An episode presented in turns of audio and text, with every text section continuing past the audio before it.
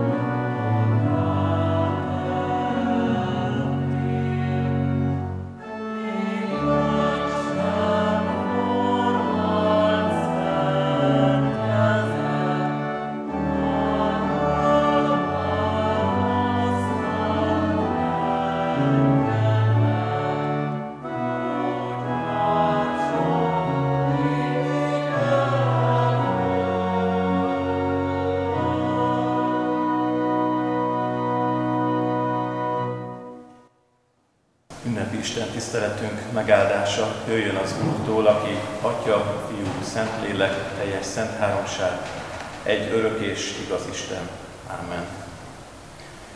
Kedves testvéreim, Lukács evangéliumának második fejezetéből olvasom Jézus születéséről beszámolót. Ezt a hosszabb ige szakaszt helyünket elfoglalva hallgassuk végig.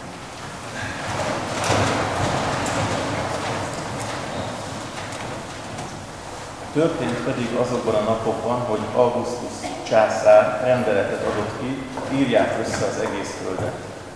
Ez az első összeírás akkor történt, amikor Szíriában Virinius volt a helytartó. Elment tehát mindenki a maga városába, hogy összeírják. Felment József is a galileai Názáretből Júdába, Dávid városába, amelyet Betlehemnek neveznek, mert Dávid házából és nemzetségéből származott, hogy összeírják jegyesével, Máriával együtt, aki áldott állapotban volt. És történt, hogy amíg ott voltak, eljött szülésének ideje, és megszülte első szülött fiát. Bepójál, bepójálta és a jászolba fektette, mivel a szálláson nem volt számukra hely. Pásztorok tanyáztak azon a vidéken a szabad ég alatt, és őrködtek éjszaka a nyájuk mellett. És az Úr angyala megjelent nekik, körülragyogta őket az Úr dicsősége, és nagy félelem vett erőt rajtuk. Az angyal pedig ezt mondta nekik, ne féljetek, mert íme hirdetek nektek nagy örömet, amely az egész nép öröme lesz. Üdvözítő született ma nektek, aki az Úr Krisztus a Dávid városában. A jel pedig ez lesz számotokra, találtok egy kisgyermeket, aki bepójálva fekszik a jászolban. És hirtelen mennyei seregek sokassága jelent meg az angyallal, akik dicsérték az Istent, és ezt mondták. Dicsőség a magasságban Istennek, és a földön békesség, és az emberekhez jó akarat. Miután elmentek tőlük az angyalok a mennybe, a pásztorok így szóltak egymáshoz. Menjünk el Betlehembe, és nézzük meg azt, ami ott történt, amit az Úr tudtunkra adott. Elmentek tehát sietve, és megtalálták Máriát, Józsefet és a jászolban fekvő kisgyermeket. Amikor meglátták őt, elmondták mindazt, amit erről a kisgyermekről az angyalok hirdettek, és mindenki, aki hallotta, elcsodálkozott azon, amit a pásztorok mondtak nekik. Mária pedig mindezeket a beszédeket jegyezte és szívében forgatta. A pásztorok pedig visszatértek, dicsőítve és magasztalva Istent mindazért, amit hallottak és láttak, úgy, ahogyan ő megüzente nekik. Isten áldása legyen az ő igényének hallgatásán, szívünkbe fogadásán és annak megtartásán, hogy teremjük gazdagon a Szentlélek gyümölcsét Isten dicsőségére. Imádkozzunk!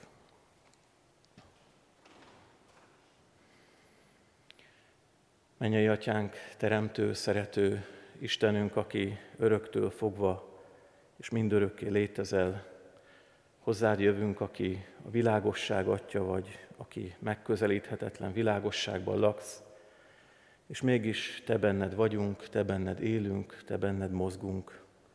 Köszönjük, hogy egyszerre vagy tőlünk távoli, és egyszerre vagy mégis mindennél közelebb hozzánk, aki ismeret személyes életutunkat, élettörténetünket, magunk egyediségében állunk előtted. Köszönjük neked, Urunk, hogy emlékezhetünk arra az emberi történelem legnagyszerűbb eseményére, hogy Te, akit az egész mindenség sem tud befogadni, mégis emberé lettél, testé lettél, közöttünk éltél, és Krisztusban föltárulkoztál előttünk, Hálát adunk azért, Urunk, hogy most is olvashatjuk a Szentírást, az evangéliumokat, és Krisztus által betekinthetünk titkaidba. Kérünk, hogy legyen velünk a Te lelked, aki megvilágosítja az elménket, gondolatainkat, beszélj velünk Istenünk ezen az Isten tisztelten, tett számunkra személyessé mindazt, amit elhangzik.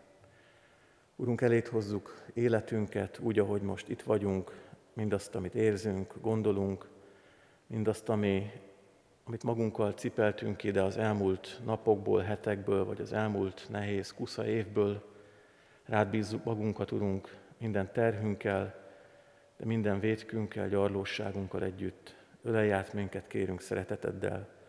Amen.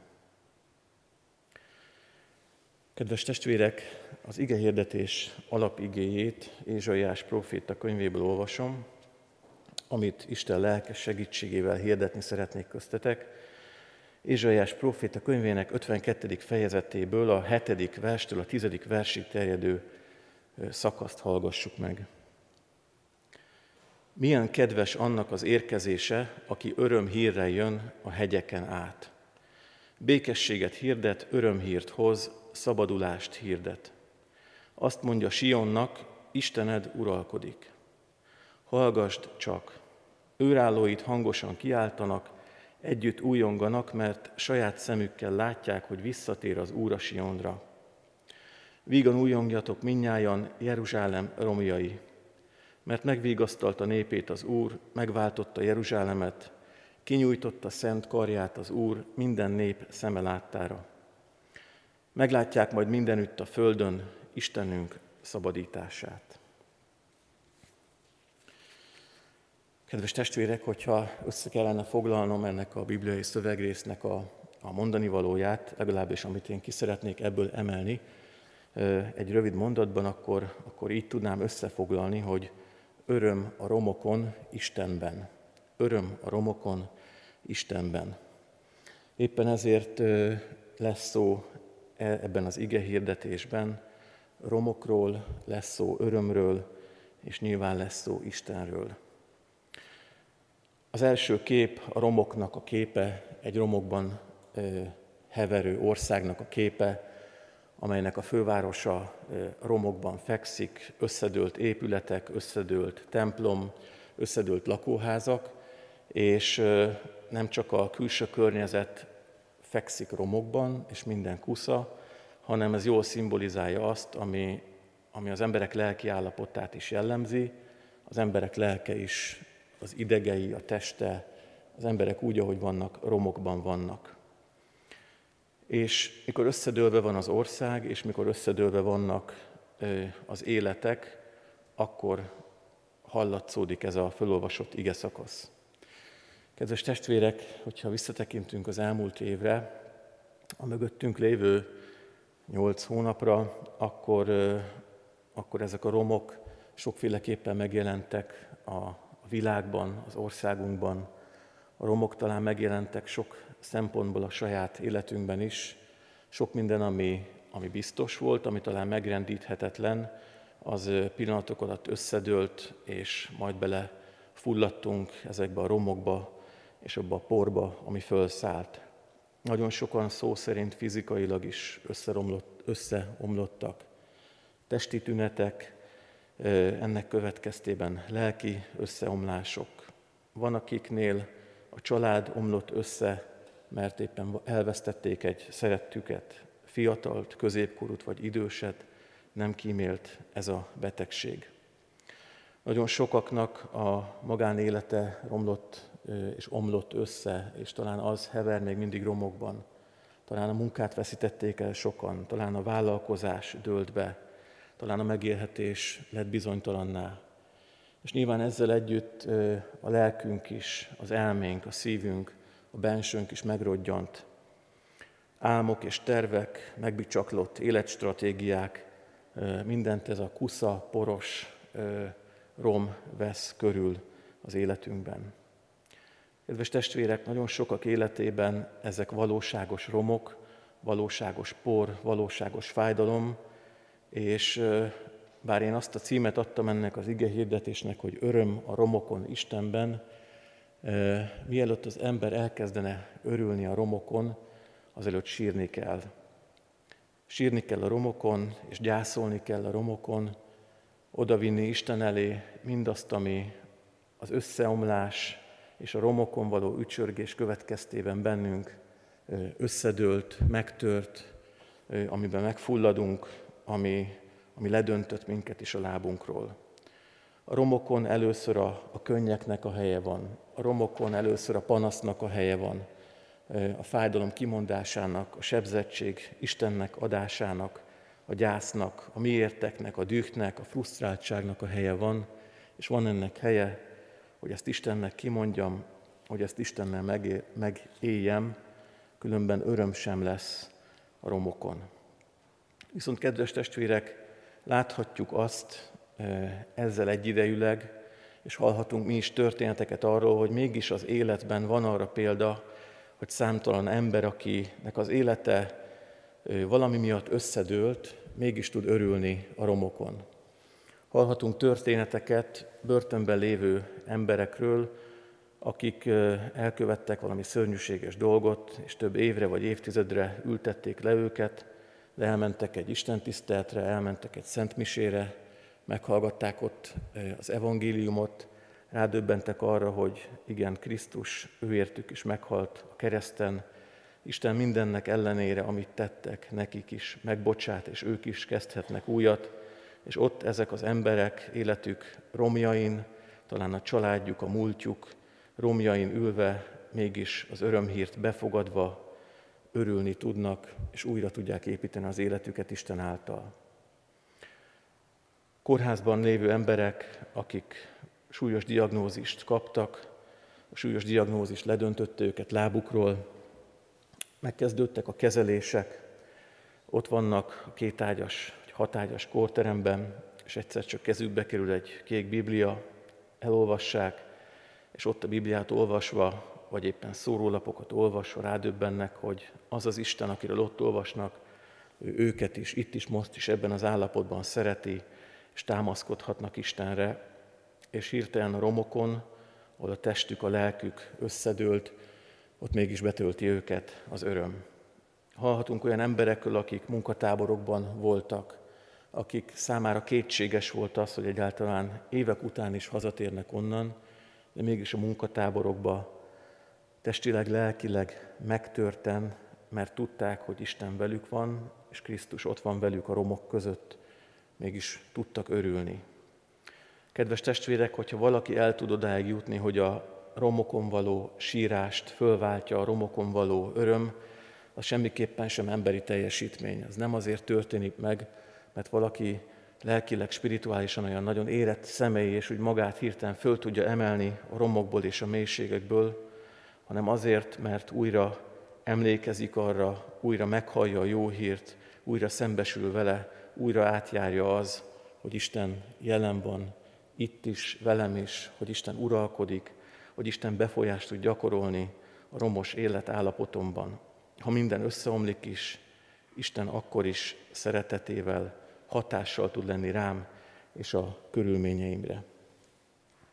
Kedves testvérek, amikor először hallották ezeket a fölolvasott szavakat a romok között ülő emberek, akkor fölidéződött előttük egy régi történet, amit minden zsidó ember ismert, minden zsidó gyerek tudott, ami az egyik legnagyobb Isten élménye volt ennek a népnek, az az, hogy egykor Egyiptomban volt ez a nép, Egyiptomban sanyargatták őket, fizikailag, lelkileg, minden szinten kínozták őket, romokban volt ez a nép hazájuktól távol, de Isten meghallotta a kiáltásukat és fájdalmukat, lehajolt hozzájuk, Mózest küldte el hozzájuk, aki által kiszabadította őket ebből az országból, a tengeren, a tengert ketté választva bevezette őket a Kánaán földjére. Ez a történet az, amire újra és újra emlékeztetni kellett ezt a népet, mert újra és újra romokba került ez a nép, de újra és újra átlelkesült a szívük, hogyha fölidézték magukban ezt a történetet, mert arra emlékeztek, hogy Isten ma is ugyanaz a szabadító, aki a mai romjainkból is föl tud minket építeni, a mai jajkiáltásunkat is át tudja dicséretté fordítani, könnyeinket letörölve, örömet tud adni a szívünkbe. Kedves testvérek, az egész Biblia arról beszél, főleg az Új Szövetség arról beszél, hogy az emberi létállapot, az emberiség története, mi magunk e, tulajdonképpen már születésünktől fogva szellemi értelemben, spirituális értelemben romok vagyunk és romhalmazok vagyunk. Aranyos, kedves, pici babák vagyunk, de mégis egyidejűleg, erkölcsileg spirituálisan, szellemileg romhalmazok, mert Isten nélkül születünk ebbe a világba, mert tőle háttal éljük az életünket, tőle távolodva, és szükségünk van arra, hogy ő utánunk jöjjön, hogy megszólítson minket, hogy föltámaszson minket a bűnnek a romjaiból. De Isten az, aki ezt megteszi, és aki Jézusban is azt tette, hogy a romokban lévő emberi létállapotot fölvállalta, azért lett az örökkévaló emberré Jézusban, azért tette meg ezt a nagy utat Isten közénk emberként Jézus által, azért született meg, és azt ünnepeljük most, hogy ő maga hajoljon le hozzánk a romokba, ő maga a romokon látogasson meg bennünket, hogy ott öleljen át minket, hogy ott tisztítson meg minket, hogy ott vigasztaljon meg, és onnan építse újjá a mi életünket. Ugyanakkor nem csak látogatást tett a romok között Isten, hanem azt látjuk Jézus életében, hogy, hogy Jézus maga is, aki nagyon sok romos életű embert gyógyított, vigasztalt, feloldozott, ő maga is rommá lett. amikor keresztre feszítették, amikor minden ember bűnét magára vette, amikor a te és az én életem minden szégyenét, vétkét és gyalázatát magára vállalta, akkor ő maga is a szent, az igaz, aki által az egész létezés lett, ő maga is rommá lett. A kereszten kilehelte a lelkét, alászállt a poklokra, és onnan a legmélyebb romokból hozta föl őt az Isten, mikor harmadnapon föltámadt a halából. Kedves testvérek, mi nem Egyiptomra emlékezünk, és nem az egyiptomi szabadulásra, hanem Krisztus keresztjére és feltámadására, mert számunkra ott mutatta meg Isten a legkézzel foghatóbban azt, hogy a romjainkat érti, a romjainkkal együtt érez, és a romjainkból van hatalma föltámasztani és újjáépíteni bennünket.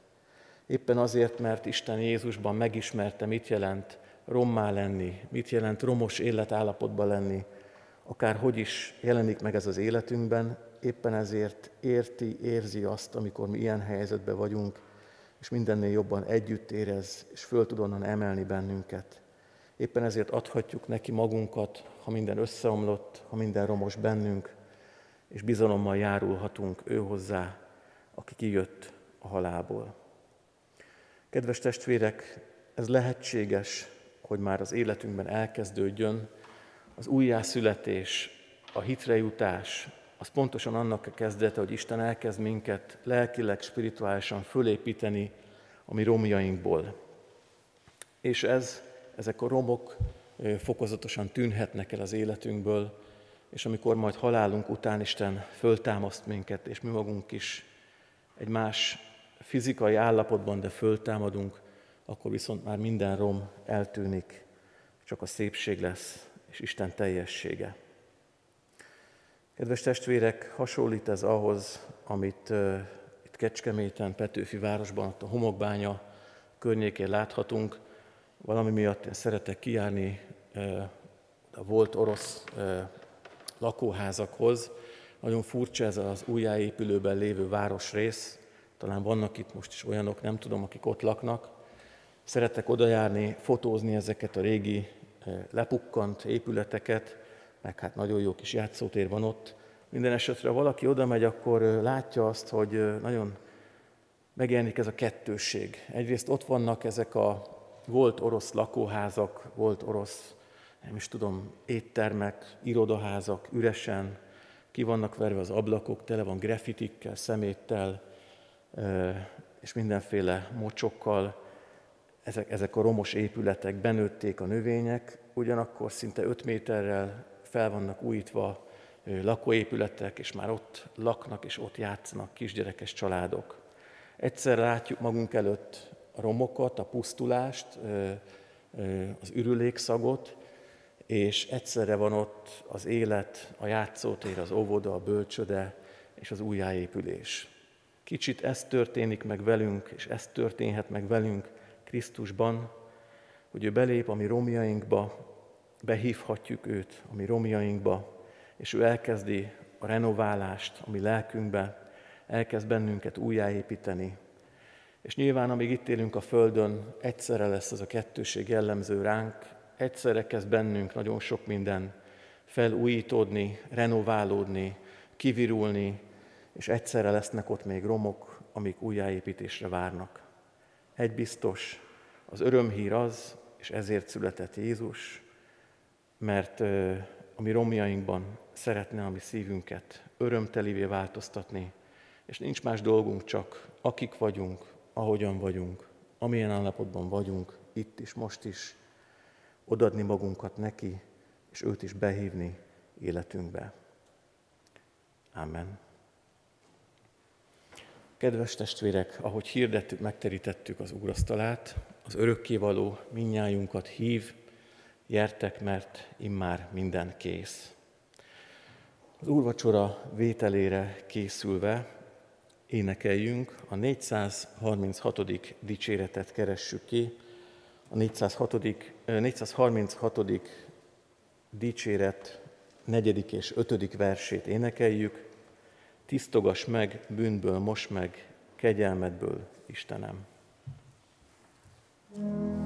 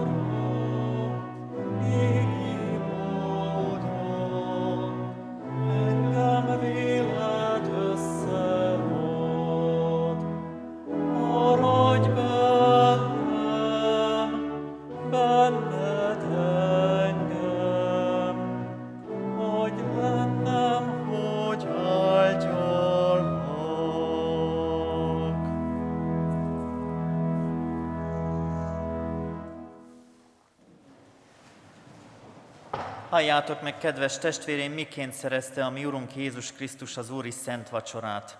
Megírta ezt az első három evangélista, de legteljesebben Pál apostol a korintusbeli gyülekezetnek írott első levele 11. részének 23. és következő verseiben a következőképpen. Mert én az Úrtól vettem, amit át is adtam nektek, hogy az Úr Jézus azon az éjszakán, amelyen elárultatott, vette a kenyeret, és hálát adva megtörte, és ezt mondotta, vegyétek, egyétek, ez az én testem, amely ti érettetek megtöretik, ezt cselekedjétek az én emlékezetemre. Hasonlóképpen vette a poharat is, miután vacsoráltak, és ezt mondta. E poháram az új szövetség az én vérem által. Ezt cselekedjétek, valamennyiszer isszátok az én emlékezetemre. Mert valamennyiszer eszitek-e kenyeret és isszátok-e poharat, az Úrnak halálát hirdessétek, amíg eljön. Vizsgáljuk meg lelkiismeretünk a szent és kegyelmes Isten színe előtt. Vegyük számba csendben vétkeinket, és kérjük Istent, hogy bocsássa meg azokat.